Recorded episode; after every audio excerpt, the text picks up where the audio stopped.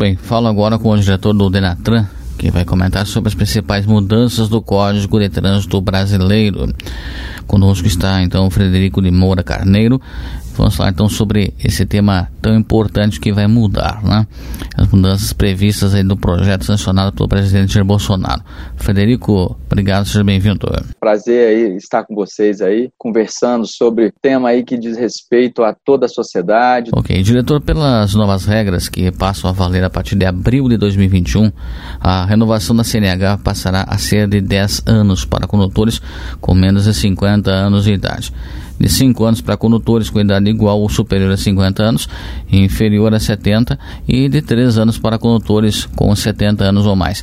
Por que essas mudanças foram necessárias, diretor? Até os 50 anos, a visão e algumas capacidades físicas, cardíacas e respiratórias, elas ficam preservadas até essa idade. De 50 a 70, as doenças começam a aparecer e o desgaste do corpo físico ele já vai sendo mais evidente. E condutores com mais de 70 anos de idade, a periodicidade tem que ser menor ainda. Caso o condutor, ao realizar um exame de aptidão física e mental, o médico constate que ele tem alguma doença né, degenerativa, o próprio médico pode solicitar. Certo. O projeto sancionado também prevê diferentes limites de pontuação na CNH.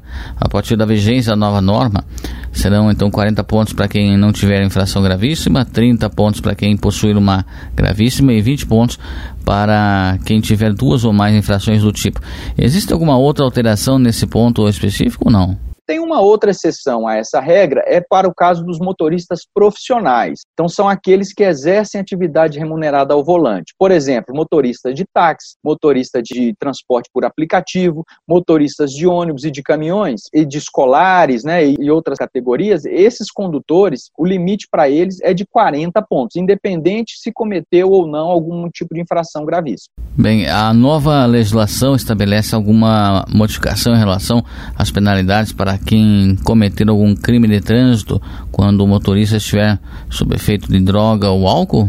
A pena de restrição da liberdade, ou seja, a prisão, ela é obrigatória. Então não pode mais o juiz converter essa pena numa pena alternativa. Tinha essa possibilidade antes. Às vezes o, o condutor ele era condenado a, por exemplo, fornecer tantas cestas básicas, ou então fazer uma prestação de serviços comunitários, acompanhar lá um tratamento de vítimas politraumatizadas de acidente de trânsito. Então, essa opção ela não mais vai existir. Muito bem, nós ouvimos então o diretor do Departamento Nacional de Trânsito, de, de Natran, Frederico de Moura Carneiro. Obrigado, Frederico, pela sua participação. Um abraço, tchau, tchau.